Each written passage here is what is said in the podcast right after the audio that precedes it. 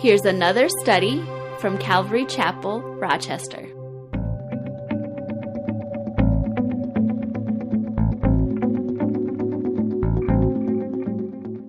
book of Revelation. We are looking at Revelations 19, 20, 21, and 22. 19 being talking about uh, the marriage supper, uh, the, the rapture of the church. And then uh, um, chapter 20 dealing with the millennial age. The, the kingdom age that's going to be here on earth that you and I are going to be a part of, uh, reigning with Christ for a thousand years. Um, and then chapter 20, or excuse me, chapter 21, New Jerusalem at the end of the millennium, New Jerusalem coming down out of heaven uh, as a bride adorned for her husband. And, and chapter 21 talks about what New Jerusalem is going to look like. And then when we get to chapter 22, which is what we're going to look at this morning, is, is uh, uh, chapter 21 is a view of the outside and kind of a description of the size of the city of New Jerusalem. Chapter 22, it really, the, the last first few verses kind of fit in with chapter 21. It's all the same vision. But that is there, John is getting a glimpse into New Jerusalem. Uh, you know, we can, New Jerusalem, heaven. I mean, we could talk about it. It's all the same. So, uh, what we're looking at is what that final age, at least as far as we know, according to scriptures, that final age that we will be a part of and, and what it's going to be like. And when you read the first uh, five verses of chapter 22, something jumps out at you, and it's in there a lot, and it's the word life. In chapter 22, the vision of what it is in New Jerusalem, it's life, it's abundant life. It's life as it was meant to be lived. You know, I, you think of a baby. Uh, a baby, you know, is it's in the womb, and uh, it's all that it knows about life is the water. You know, it knows it knows that it's in a warm place. It, maybe it hears noises, and it you know, maybe it's floating around a little bit. You know, um, that's life for an infant. That's all that the infant knows. But as soon as the infant's born, oh man, now there's a whole world to discover. You know, I look at my grandson Jonathan, and it's fun. You know, it's fun to watch him. You know, because you know, a, newborn infant, they're just kind of you know making noise and you know crying and pooping and stuff. But eventually, they start discovering their hands. You know, it's like their their hands focus, and then pretty soon you know, objects become a focus. I want to chew on that, you know, and everything goes in their mouth and stuff. But they're discovering the world around them. And it's like there's this whole new world to experience. And I think sometimes life for you and I is kind of like that. We're like that infant, you know. All we know is what we're experiencing right now in this life. But this is not life in its fullest sense. Life in its fullest sense is what we're going to experience when we get to heaven. You remember in, uh, was it 1 Corinthians 14, I think it is? No, not 1 Corinthians 14. Anyway, it's in 1 Corinthians, I think. believe it's 1 Corinthians, might be 2 Corinthians. Paul writes about a man who went, was caught up and went into the third heaven. And I believe personally it was Paul himself. And, and it's interesting, you know, you would think that he would describe all these things that he saw, but you know the thing that catches Paul in there is the things that he heard. Words and sounds, inexpressible. He, he, couldn't even describe them in human terms. There, there's so much in, in, in this next life to experience. And uh, so, first five verses having to deal with life as it was meant uh, to be. Verse 21, or excuse me, chapter 21, let's look at verse 1. It says, And he showed me a pure river of water of life, clear as crystal, proceeding from the throne of God and of the Lamb. Now, we studied Ezekiel, um, right, not too many moons ago, a few weeks ago, or actually a few months ago. We were in Ezekiel. And in chapter 47, we took a look at the millennial temple. And uh, uh, chapters 47 in Ezekiel, there's a, there's that description, and, and it, it, gives us a literal measurements of the, of the temple that will exist during the millennium. And in that temple, there's a river that flows out of there from uh, the altar. That's not this river. That's, I think, a picture of this river. It's like a, a preview of what's coming, coming attractions. This river is the river of life, and it proceeds from the throne of God and of the Lamb. Um, it's interesting when you look at Genesis, you know, that's the beginning of, of time as we know it, the beginning of creation. It's like one bookend. And then you have all this, the books of the Bible talking about life and the Old Testament, you have the New Testament, the church age, and then you get to Revelation. It's like two bookends. And what was in the beginning, now we see kind of a consummation and a completion there in the end. And in the beginning, in the Garden of Eden, there was a river. Uh, in Genesis 2:10 it says now a river went out of Eden to water the garden and from there it parted and became four riverheads. And so that river sourced in the garden itself went out and became uh, you know it, it grew and became waters that provided you know watering and refreshment and everything to the rest of the earth. And that was the river in the Garden of Eden. This river source is the throne of God and the throne of Lamb of the Lamb. And it's the river of the water of life. Now, does that mean it's a literal river? It's literally water? Uh, we don't know. You know, we're, we're just, we don't know. All we know is that it's the river of life. But we do know that it's pure and it's clear as crystal. And I think we can assume this safely that because its source is from the throne of God and the throne of the Lamb, it's going to be abundant. It's never going to run dry. Uh, it's never going to be a dry riverbed. It, it's never ending because it comes from God who is eternal. And it's going to be ultimately satisfying and ultimately refreshing. And it's interesting that it comes from the throne. You know, kings reign off of the throne, from their thrones. And so a throne, when you think of that, it really speaks of authority. And so this river sourced in uh, off of God's throne, and, and it speaks of God's authority. And life, in all of its completeness and all of its fullness, is sourced from God. And life is not experienced in the fullest and the completest sense, even here for you and I, until we are submitted to God's authority. He's the source of our lives. Verse 22, or excuse me, verse 2. In the middle of its street and on either side of the river was the tree of life, which bore twelve fruits each tree yielding its fruit every month. The leaves of the tree uh, were for the healing of the nations. You know, it says there was the tree of life, and it describes it as being on either side of the street and, uh, and in the middle, um, on either side of the river and in the middle of the street. Uh, either that's a, a humongous tree, or I think it's probably more than one tree of life, but it's called the tree of life. But, you know, we'll know when we get there. Um, but just as the tree of life was in the Garden of Eden, you know, now it's reappearing here in heaven in New Jerusalem. Um, now, like I said, the Garden of Eden, it had one tree in the middle of the garden. Here it seems like the text seems to indicate that it's multiple trees of life. Um, and it says each tree yielding 12 different fruits. So each month, there's going to be a new fruit in season. The tree's never going to be dormant. It's never it's always going to have fruit available for you and I to eat. Now it's interesting, you know, in the garden before the fall, did you know that mankind was vegetarians? No, they didn't eat meat, right? Because sin hadn't entered the world, and so nothing was killed. And so we just, man was, uh, what is that, herbivore? Herbivores? Thank you. Um, so, you know, we, we were vegetarians, basically. Um, and it appears that in New Jerusalem, of course, we'll find out there's not going to be any death. So there won't be any dead animals. There won't be any killing. And so, but there will be fruit to eat, apparently. So I hope you like fruit because we'll be eating it. Um, and it says that the leaves will be for the healing of the nations. Now, that right away you think about wait a minute. I thought there's no more curse. I thought there's no more sin. There's no more death. There's no more dying. Why do we need leaves for healing in New Jerusalem? The answer is I don't know. I have no idea. But the word healing in the Greek also kind of conveys the idea. Actually, the word therapeutic comes from it. And so, uh, all I think is that uh, the tree will have therapeutic, or the leaves will have therapeutic qualities. It'll, it'll be healthy. It'll be, it's almost like taking vitamins or something.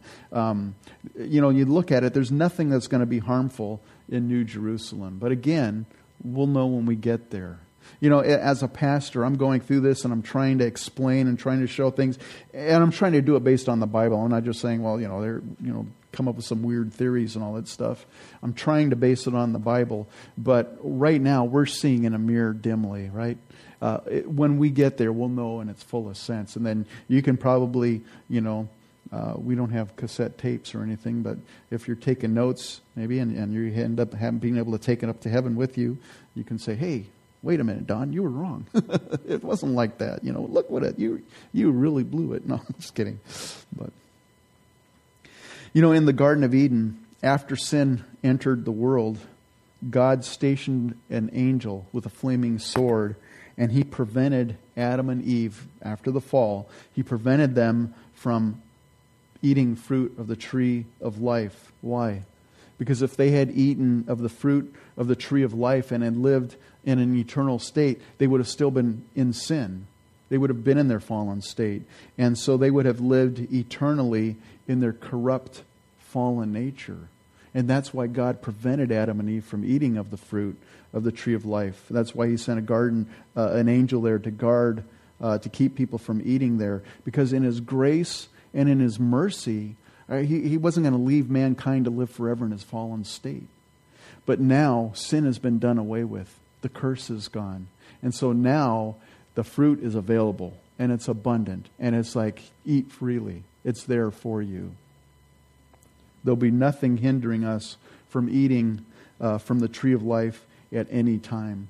Verse 3 And there shall be no more curse, but the throne of God and of the Lamb shall be in it, and his servants shall serve him.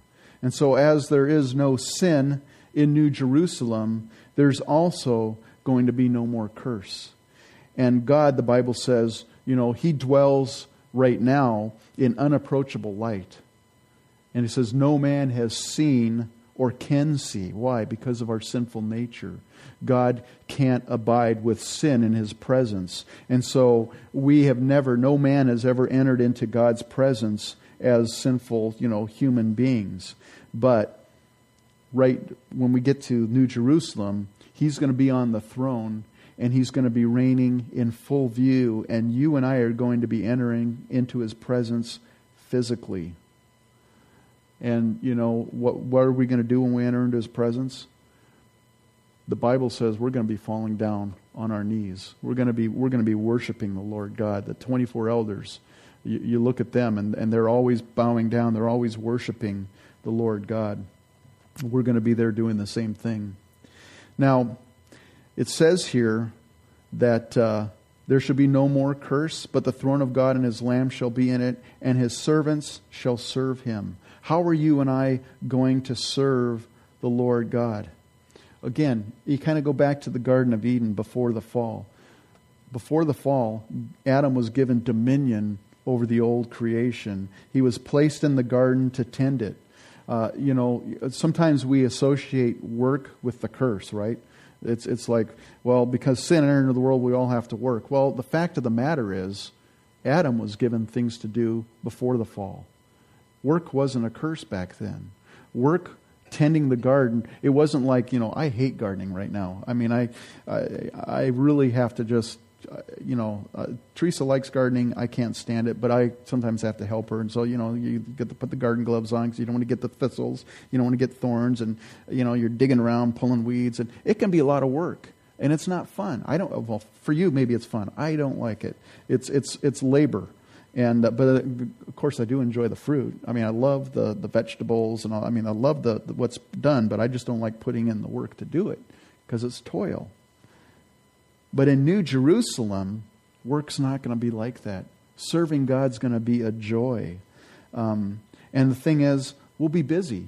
I, heaven is not, you know, I used to have this image, and I, maybe it was from cartoons or television shows, of people just floating around from cloud to cloud hang, with a harp, you know? You have these nice robes on, you get maybe little wings or something, and you're just going around playing a harp. I'm like, that doesn't seem like fun. You're not going to be bored in heaven.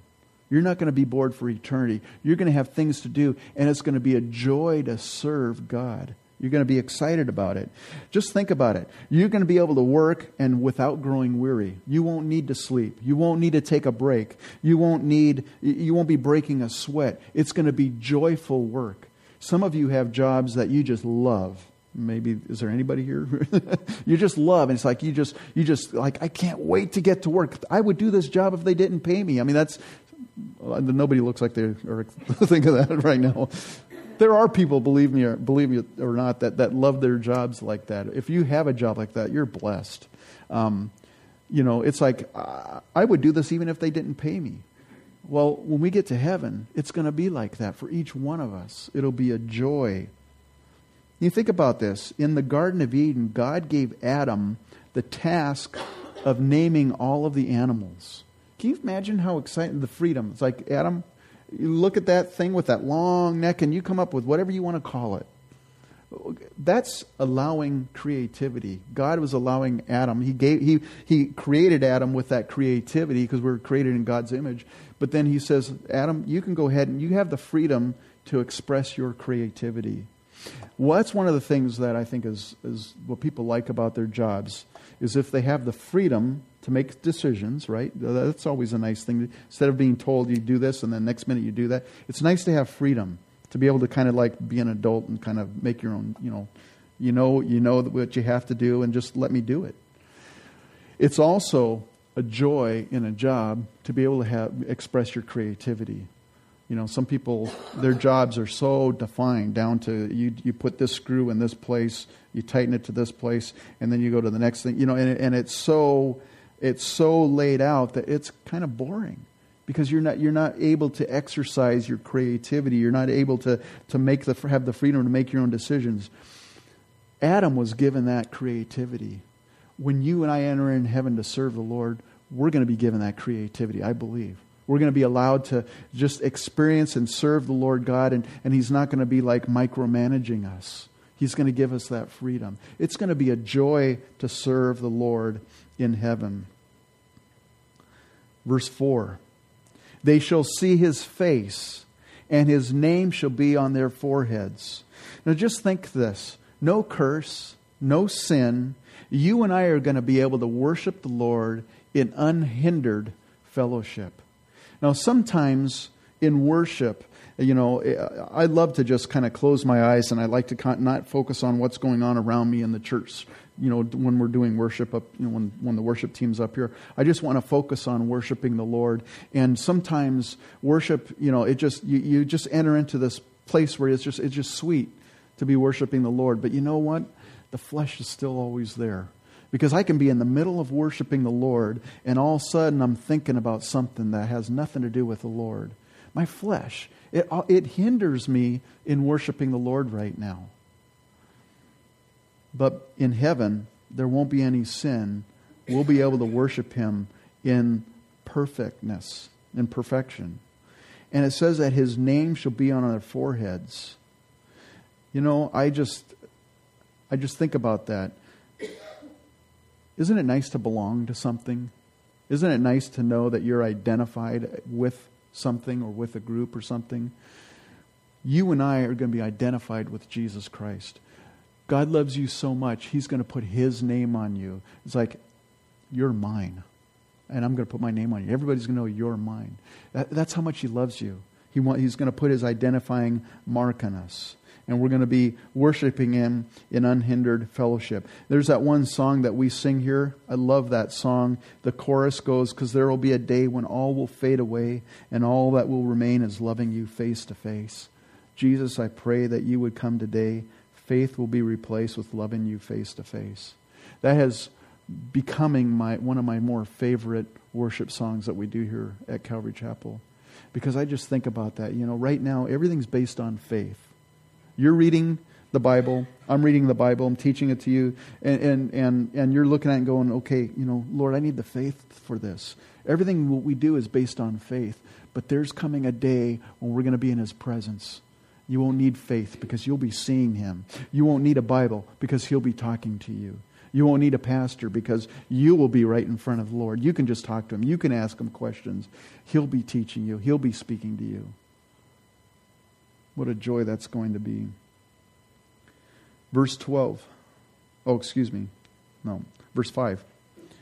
Well, actually, I have Revelation 3, verse 12. I'll just read it to you. It's in my notes. He who overcomes, Jesus is speaking to the church there in Revelation 3, he who overcomes, I will make him a pillar in the temple of my God, and he shall go out no more. I will write on him the name of my God and the name of the city of my God, the new Jerusalem, which comes down out of heaven from my God, and I will write on him my new name. He's going to give you his identify and identity. You're His. Verse 5, going back to Revelation 22 There shall be no night there. They need no lamp nor light of the sun, for the Lord God gives them light, and they shall reign forever and ever. Yesterday, when I was leaving the pastors' conference, or the, I keep saying the pastors' conference, the, the men's conference, um, you know, it was, I got back in three hours last night, but typically I usually plan about four hours on the motorcycle because you break, take more breaks and stuff.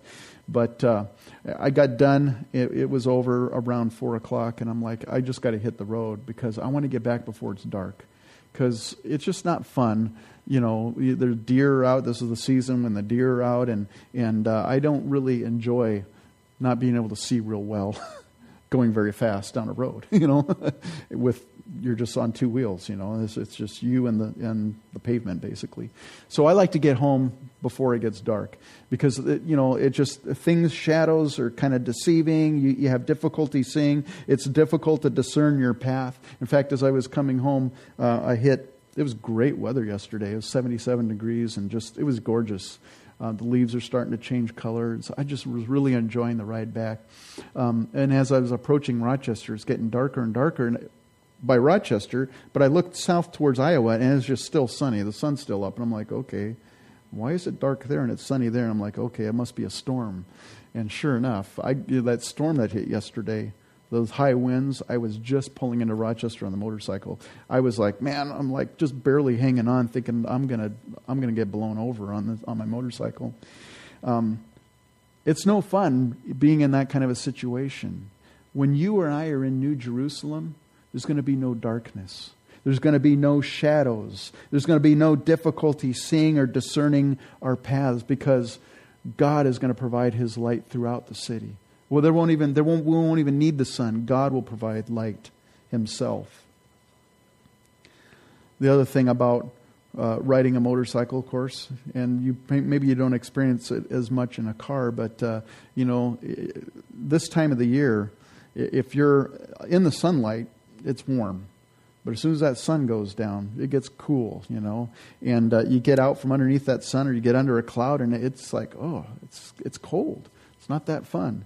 You get out, and then you come out from under a cloud, and the sun's shining. It's like, oh, it feels so good. And you guys know what it's like, you know, when it's that time of the year when you're coming out and the sun's out. It's it's great.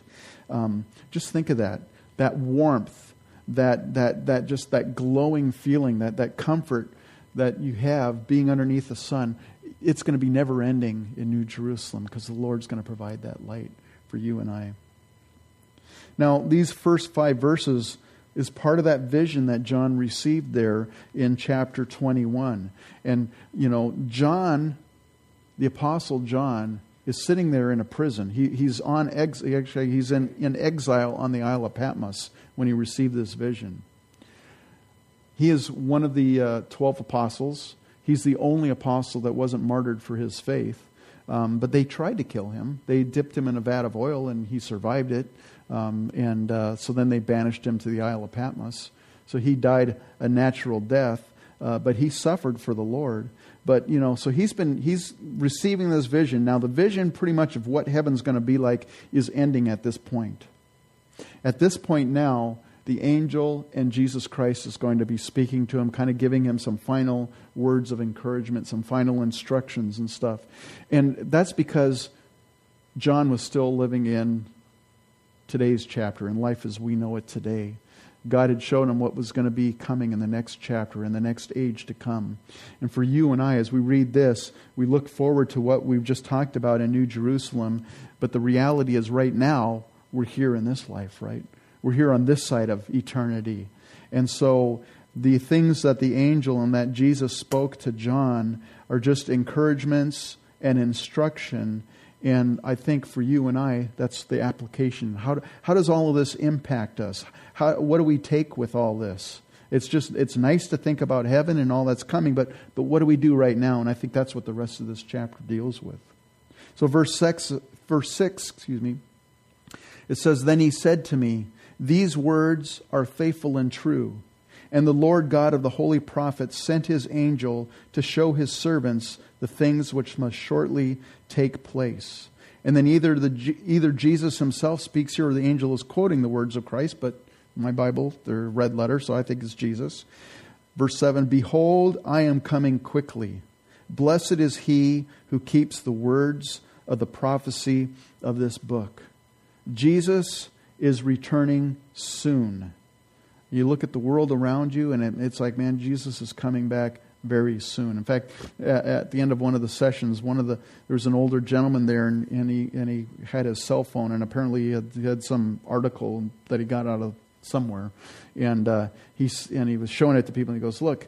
And this article said that within three years, everyone in the United States is going to have one of those microchips, and who knows, you know, who knows if that's going to be if that's true or not. But we know that that's the technology's there, and people are already getting implanted with this identification chip. And of course, he was equating that as you know, this is like part of that mark of the beast, that one world, you know, system uh, that's coming. And all I could think of is, if that's coming in three years, I don't think we're going to be around for that. Which means the Lord's coming back within three years for the church. And I'm like, cool, hey, that's exciting. But when you know you think about the things that are going on around this world, you can you can look at it in two ways. You can be very frightened and go, man, the, world, the life as we know it is not going to be the way we know it. It's getting worse and worse. And, and you can get all bummed out and you can get all, you know, oh, this is terrible. But for you and I as a believer, that just means how much sooner does that mean that Jesus is returning for his church? So, in a way, it's like, bring it on, man. I'm excited about this. You and I, folks, are living in one of the most exciting times in the life of the church. I mean, I, I, would I would have loved to have been, uh, uh, you know, living there just as Jesus arose from heaven when the church was just growing and expanding, you know. But you know, most of those most of those people were martyred for their faith. they died. I mean, you, you read uh, Fox's Book of Martyrs talks about it. But you and I, we're living, I think, at the end. And so, you know, you kind of feel sorry for all these believers that have lived in between that because, you know, they were expecting the return of Jesus Christ and it didn't happen in their lifetime and they just, you know, they lived their lives and they, they did, you know, whatever they did. Um, but for you and I, I think we're right on the cusp of seeing these things fulfilled. And Jesus says, Behold, I am coming quickly. Now, I want to share something with you, and if you, uh, you know, I believe in the in the, the teaching of the rapture of the church. And uh, we're not going to get into. I could give you scripture, but I'm not going to go into it this morning. But uh, I believe that prophetically there is absolutely nothing standing in the way of the rapture uh, being fulfilled prophetically. There's nothing that's preventing that from happening. And uh, and so you know Jesus is coming back soon. But that word soon, uh, it's the word, but the word quickly, I should say. It could be more accurately rendered suddenly. So, you know, Jesus wanted each successive generation of believers to be looking for and expecting his return because prophetically it could happen at any time, the rapture of the church. But not only is Christ's return imminent and soon, but it will be sudden. And I think that's the other point that Lord was trying to get across.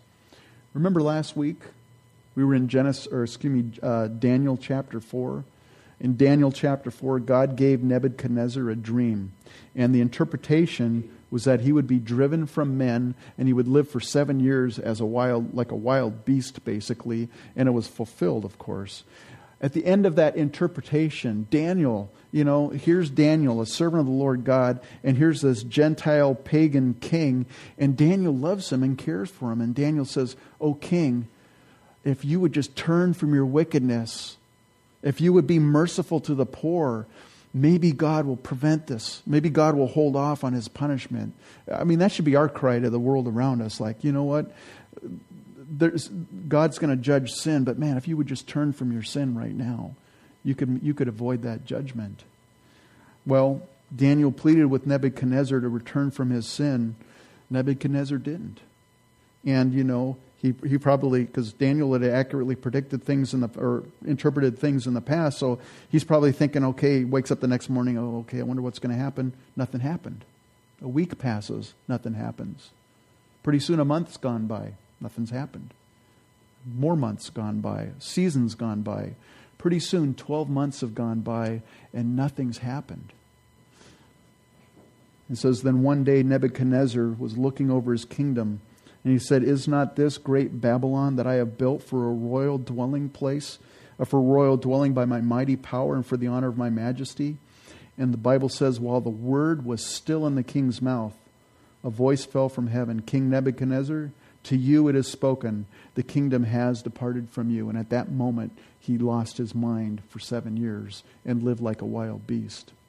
The point being, Jesus Christ's return is sudden or excuse me, imminent, but it will also be sudden. And just like Nebuchadnezzar, you know, and, and we, you know, you've heard me teach about, you know, Jesus could come back anytime, and, and, and people in our generation, our culture, they, they've heard that from the church. Jesus is coming back soon, but what, what does uh, Peter say? In the last days, they're going to say, Where's the promise of his coming? It hasn't happened yet. And people can grow complacent. Even as Christians, we can grow complacent. It's like he hasn't come back. You know, they said he was going to come back in 88. He hasn't. You know, they, all these people that foolishly try to predict when Jesus Christ is returning and he doesn't happen. And they go, well, what's the deal? And, and you start growing complacent. But the thing is, when he returns, it's going to be sudden. People are not going to have uh, the chance to suddenly turn their lives around, to suddenly start work, living for the Lord because it's going to be so sudden. So we need to live our lives in expectancy and in preparation of his return. And Jesus says, Blessed is he who keeps the words of the prophecy of this book. That means, blessed is he who attends to carefully, who takes care of, who guards the prophecies, who observes the prophecies of this book. Jesus is calling you and I to obedience. You know, if we truly believe in our hearts that his return is coming soon and it will be sudden, we don't want to be caught in disobedience. We don't want to be in a place in our lives where we're grieving the Holy Spirit. The Bible says as Christians, we can grieve the Holy Spirit by when we're in, when we're in sin and when we're in the flesh. We don't want to be like it. I, I don't want to be in a place where I'm embarrassed when Jesus Christ returns. I want to be ready. I want to be prepared. Verse 8 Now I, John, saw and heard these things. And when I heard and saw, I fell down to worship before the feet of the angel who showed me these things. You, you put yourself in John's shoes. He's heard the voice of the Lord several times. He's seen the throne of God. He's seen angels. He's talked to angels. He's seen the multitude of, of creation, the, the multitude of the host of heaven worshiping the Lord. He's heard all these things. He's seen all these things. He's just overwhelmed. And so this angel starts talking, and whether Jesus was speaking or whether the angel was quoting Jesus, John, it's just overwhelming. John just gets down on his ground and he starts worshiping. Uh, yeah, I think any one of us would have done the same thing. It's so overwhelming.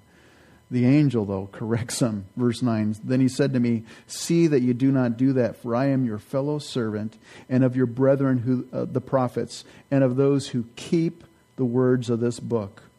Worship God. Do you and I keep the words of this book? You know, when he says worship God, what did we do before I came up here? We worshiped, right?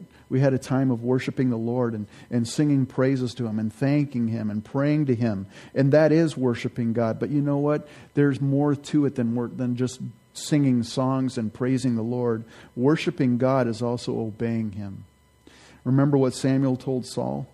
He says, Has the Lord as great a delight in burnt offerings and sacrifices as in obeying the voice of the Lord?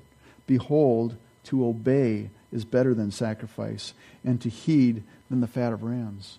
We can be raising up our hands and worshiping the Lord all we want, but if we're in disobedience to Him, it's not worship. When you and I are worshiping Him, we're obeying Him. So I just want to encourage you there. Verse 10. Then he said to me, Do not seal the words of, these, of the prophecy of this book, for the time is at hand. Now, we have not finished the book of Daniel on Sundays, but when we get to the words towards the end of Daniel, Daniel's going to be instructed to seal up the words of the prophecy until the time of the end. Why? Well, because it was still so far in the distant future. But John's revelation is to remain unsealed. Why? Because on this side of Calvary, the fulfillment of these prophecies is at hand. Verse 11 He who is unjust, let him be unjust still. He who is filthy, let him be filthy still. He who is righteous, let him be righteous still. And he who is holy, let him be holy still. I think what John is being told here, what he's being communicated here, is kind of along the lines of what Paul wrote in 1st and 2nd Corinthians. In 1 Corinthians 1:18 Paul said for the message of the cross is foolishness to those who are perishing but to us who are being saved it is the power of God. In 2 Corinthians Paul said for we are to God the fragrance of Christ among those who are being saved and among those who are perishing. You and I are the fragrance of Christ both to the both to believers and to unbelievers. To the one we are the aroma of death leading to death. That's the unbelievers. To the other, the aroma of life leading to life. And I think what uh, the Lord is trying to communicate to John through this angel is don't keep these prophecies hidden, proclaim them, because he is returning soon. But realize this, John, there are going to be those who are going to reject the message. Don't, don't give up, don't grow disheartened people are going to say no. They're going to, they're going to close the door on you. They're, they're, they do not want to hear the Lord, about the Lord Jesus Christ. Right up until the time of eternity, they're going to those, be those who reject him. Well, this verse also kind of seems to kind of convey something else too. You know, let him be, uh, it says, let him be, uh, he who is unjust, let him be unjust still. He is filthy, let him be filthy still. And I think what this could also seem to indicate is, you know, after when, when, when those who have rejected Jesus Christ over and over and over again, and they wind up, because Jesus, God doesn't send anyone to hell. They end up going to hell by rejecting Him. When they end up on the lake of fire, I don't think at that point they're going to go, Oh, I was wrong. I repent. You know, Lord, forgive me now. And it, of course, it'll be too late. But I don't think they're even going to get to that point. I think what this is pointing to, and there's other scriptures I think that kind of seem to indicate it too, is man is just going to continue, in, wicked man in, in hell is just going to continue to become more and more wicked and more and more hateful and more and more just gross. They're going to continue and grow increasingly wicked forever and ever. You know, there's a, uh, a teaching going out there right now. Um, that talks about the fact that you know th- that hell is not forever. It's just, it's just a temporary period of time. And there's some there's some teachers that are out there teaching that. It's it's that's a lie itself from the pit of hell. That's a deception out there. Um, hell is forever. It's eternal. I mean that that should that alone, knowing that people in this community that are that are not living for the Lord, that have not surrendered their lives to the Lord, they're going to be an eternity that way. There's, there's never going to be an opportunity other than right now to turn and repent of their sins. That, that's very sobering. But on the same token, if that's true, what I just said, on the same token, you and I, the saint in heaven, are going to continue to grow in godliness and grace and knowledge of our Lord and Savior you know, sometimes I look at my life and, and, and, and it's good to do this once in a while. It's good to take kind of a toll and go, go, you know, kind of examine myself and go, you know, am I more mature as a believer now than I was 12 months ago?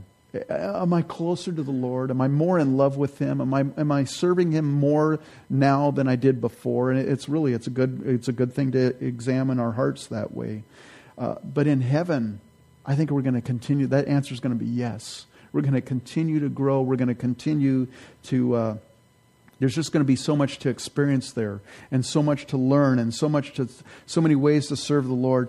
I, understand this: heaven's not to static place. It's dynamic. It's life. It's changing. It's it's it's going to be joyful, and it's not a not a okay. This is fun. We got to be here for eternity. No, it's going to be it's going to be like this is awesome.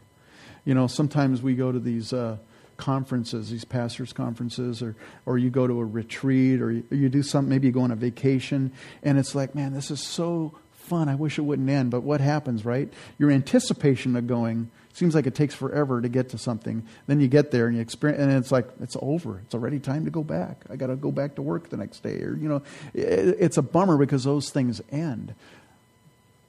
What you and I experience joyful in heaven, it's never going to end. It's never going to be like, well, I got to go to work next morning, you know it's not, and it, will be continually growing and expanding. In fact, Isaiah 9 7 says, The increase of his government and peace, uh, excuse me, of the increase of his government and peace, there will be no end. There'll be no end to the increase of his government, and no increase to the end of, there will be no end to the increase of peace. So heaven won't be static. Verse 12, And behold, I am coming quickly and my reward is with me to give to everyone according to his work. You know, if you and I realize, if we understand, if we truly believe that Jesus' return is imminent and it's not only imminent but sudden, man, we're going to want to be about the Lord's business. We're going to want to be about reaching out to the lost in our generation. You know, back a number of years ago, there was a guy in Chicago, and uh, he had got a temporary job, and uh, he decided uh, to get to his temporary job, he was going to cross the tri state tollway.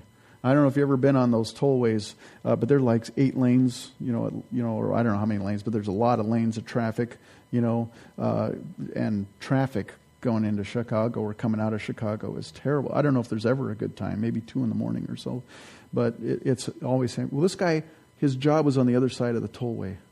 And so he thought, you know what I'm going to do? I'm just going to walk to work. I just have to go across this tollway. And so he uh, decided to cross the tollway. And he made it across the northbound lanes without getting hit by a car. Can you imagine that? He made it across. He got to the median. He was getting ready to cross the southbound lanes, and his hat blew off his head. And, and he ran back to chase his hat. He got killed by a semi truck. Just chasing after a hat. He outlost his life. You know, sometimes I think you and I are like that, pursuing those things that are temporary in this life, chasing after these things. Uh, you know, I'm, I'm, chasing after this. I want that. You know, we're looking at these things that are that the Bible says this is all going to burn. It's temporary. Why are we focusing on those? Why are we not seeking first His kingdom and His righteousness? We're like that guy chasing the hat into oncoming traffic, and we, we want to be about the Lord's business. Just as Christ's return is not only imminent and his judgment is sudden, so his reward will be sudden. He says, I'm coming back, and my reward is with me in my hand. I used to work, you know, my job that I used to have years ago, uh, when I first started it, weekly I'd get paychecks. That was kind of nice. Every Friday you could expect to see your manager and he'd have a, your paycheck. You know, here's your for the for the week. So you worked a week and you got a paycheck, and that was kind of nice. Then they decided they wanted to save money on you know on, on stuff, so they said we're going to pay you every other week. And it's like, oh, that it really took, you know, you, you got to budget a little bit more. Some of you maybe only get paid monthly, I don't know, but it's, it's kind of hard. You got to kind of plan for it. And, you know, it's a bummer to work and then you have to wait till you get paid. Or you send in a rebate, you know, and you have to wait eight weeks for it to come back, you know. Then you get this check in the mail. It's like, what? It's oh, that's right. Eight months, eight weeks ago, I sent something, you know, in to get a rebate. It's it's it's a bummer to wait for something that you've earned. Jesus says, "I'm coming back, and my reward's with me to hand it to you." What does that mean for you and I? That means that as you and I are serving the Lord right now in the body, as we are doing things for the kingdom, He's paying attention to it and he's preparing your reward. You're not going to have to wait for a reward. He's going to say, "Here, you did all those things here. This is for you." Hebrews 6:10 says, "For God is not unjust to forget your work and labor of love which you have shown toward his name, in that you have ministered to the saints and do minister." Anything that you do for the Lord and the body of Christ right now as believers, he is tallying it up. He, you are going to be getting rewarded for it, and He's going to have it with you. What does that mean? That means He's watching you and I, He's paying attention to how we live our lives. Verse 13 I am the Alpha and the Omega, the beginning and the end, the first and the last. These verses, those, those phrases are used throughout uh, the book of Revelation. Uh, that word, the phrase first and last, it's not only used in Revelation, but it's also used in Isaiah. And in some places, they're referring to Jehovah. Jehovah is speaking that. In here in Revelation, clearly, it's Jesus Christ who's referring, who's, who's saying this or is referring to Jesus Christ. This is undeniable proof that Jesus is God. You know, some of the cults, you know, Jehovah's Witnesses, they, they, believe in Jehovah as well. I don't know if it's the same Jehovah that we do, but they believe in Jehovah, but Jesus is not God. You know, they don't believe in the deity of Jesus Christ. If you ever have a Jehovah Witness try, you know, sit down and you talk to them, take them to those scriptures. Go to the old, go to the book of Isaiah. Go to go to some of these other books in the Old Testament where Jesus says, "I," or where God says, "I am the Alpha and the Omega. I am the first and the last and the beginning and, and say, who's saying those things? And their response is going to be Jehovah. Because it's clear. See, the Old Testament, Jehovah is speaking those things. Take them to the book of Revelation. The same words, the same phrases. Say, well, who's saying that? It's Jesus. Jesus is God. So it's undeniable proof that Jesus is God. He's the first and the last, the beginning and the end, the Alpha and the Omega. You know, He's the beginning uh, the beginner in, in terms of creation, right? Jesus spoke creation into existence, and he is also here. He's the, he was there before Genesis, and he'll be here after Revelation. He's the beginning and the finishing, or the finisher of our salvation, the Bible says.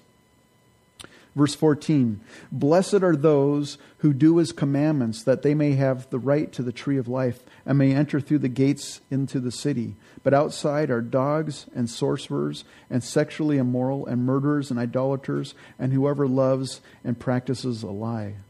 So the Lord says, Blessed are those who keep, who do his commandments. So what commandments do you and I have to do? Ask someone who's a legalist. What, do I, what are the commandments I have to do? And they'll give you a list.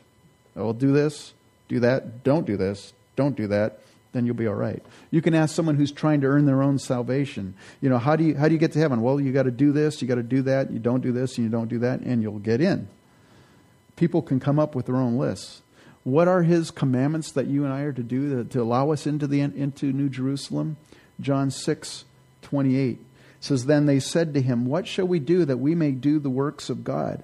And Jesus answered and said to them, This is the work of God that you believe in him whom he sent. That's, that's the work that you have to do. Put your faith in Jesus Christ. Put your trust in him. Now, it's funny. I've been I've shared with people that, you know, I've, I've shared the gospel with people as I'm sure you have before, and sometimes you get the responses, "Yeah, I know Jesus is Savior, and I believe He's God."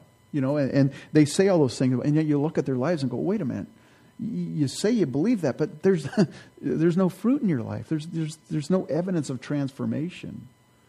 And, and just putting your faith in Christ, when you and I become a born again believer in Jesus Christ, the Holy Spirit fills you. You have the Holy Spirit dwelling inside of you. The Bible says He's a sign and seal of our salvation. And He, the minute you accept Jesus Christ, you have eternal life. When, if you die, you go to heaven. I mean, to be absent from the Lord, or to be absent from the body is to be present from the Lord in a moment you'll be in His presence. So you're a sanctified saint.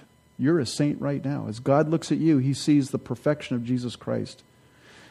But the Holy Spirit also does that work of sanctifying to make us more like Jesus as we're living our lives. And so, if you have faith in Christ Jesus, there should be evidence of that life and of that faith and of that presence of the Holy Spirit in your life. There should be a transforming, uh, you know, evidence of transformation in a person's life.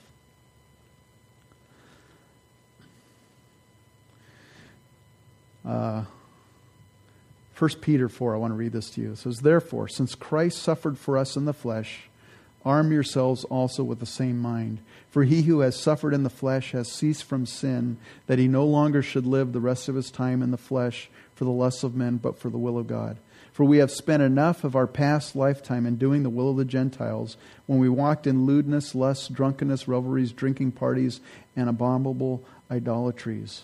And if you and I truly believe that Jesus Christ is coming back soon, we're going to be striving for holiness in our lives.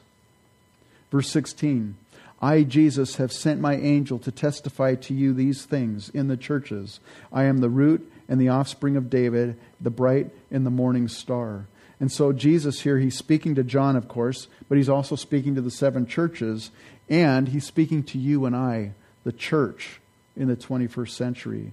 He's the root of David. That's referring to his divine nature. He's the offspring of David. That's referring to his human nature. And he's the bright and morning star, the, the, the star that ushers in the daylight. And so Jesus is the promised Messiah. He's also the Savior. He's the Son of God. And when he returns, he will be the one that ushers in the eternal glory of his everlasting kingdom. Verse 17 And the Spirit and the bride say, Come. And let him who hears say, Come. And let him who thirsts come. Whoever desires, let him take of the water of life freely. Uh, this is the bride. That's you and I, the church. This is the Holy Spirit saying, Come, Lord Jesus. I don't know if you're like that right now. It's like, Lord, I just wish you'd come back today. I'll be honest with you. There was a time in my life as a believer where I was like, I wasn't like, come, Lord Jesus. I'm like, wait, Lord Jesus. I don't have, you know, I, I'm not ready for your return. But I don't want to live my life that way. I hope you don't either. Paul, in his words, last words to Timothy in 2 Timothy 4, he's sharing, he's pouring out his heart to young Timothy. He knows that his time on earth is short. He says, Finally, there is laid up for me the crown of righteousness, which the Lord, the righteous judge, will give to me on that day, and not to me only, but also to all who have loved his appearing. They loved his appearing. Man, I, I, I'm just anxiously awaiting Christ's return. Do you love his, his appearing this morning? Are you anxious? Are you looking for his return? Verse 18 For I testify to everyone who hears the words of the prophecy of this book if anyone adds to these things, God will add to him the plagues that are written in this book. And if anyone takes away the words from the words of the book of this prophecy, God shall take away his part from the book of life, from the holy city, and from the things which are written in this book. What a warning that is. It's a warning for all of us to heed, of course, but it's also that much more a warning for teachers and preachers of the word. Proverbs 36 says, Do not add to his words, lest he rebuke you and you be found a liar. And you know, there are false teachers, and they add to his words. They say, you know, salvation, yeah, it's, it's, it's faith in Christ Jesus, but it's also this. You put your faith in Christ and this, and then you'll be saved. And they, and, and they add things to the gospel. They add things to the good news of Jesus Christ and what salvation is. And they are going to be rebuked and be found a liar. Don't add to his words. But it also says, don't take away from his words. And you know, uh, there are teachers, and they're, you know, I don't have any doubt that they're Christians. I have no, I don't question their salvation at all. Um, but there are people who take the book of Revelation and they just make it an allegory oh, it's just all. It's not. This isn't the literal. This is. You can't take it literal. It's just. It's too. It's too symbolic of all this stuff. And there's some pastors say, I won't even teach from it because I man, I don't even understand it. It's just. It's just. It's just all allegory. I think that's taking away from the word of the Lord too. I think it's a warning too.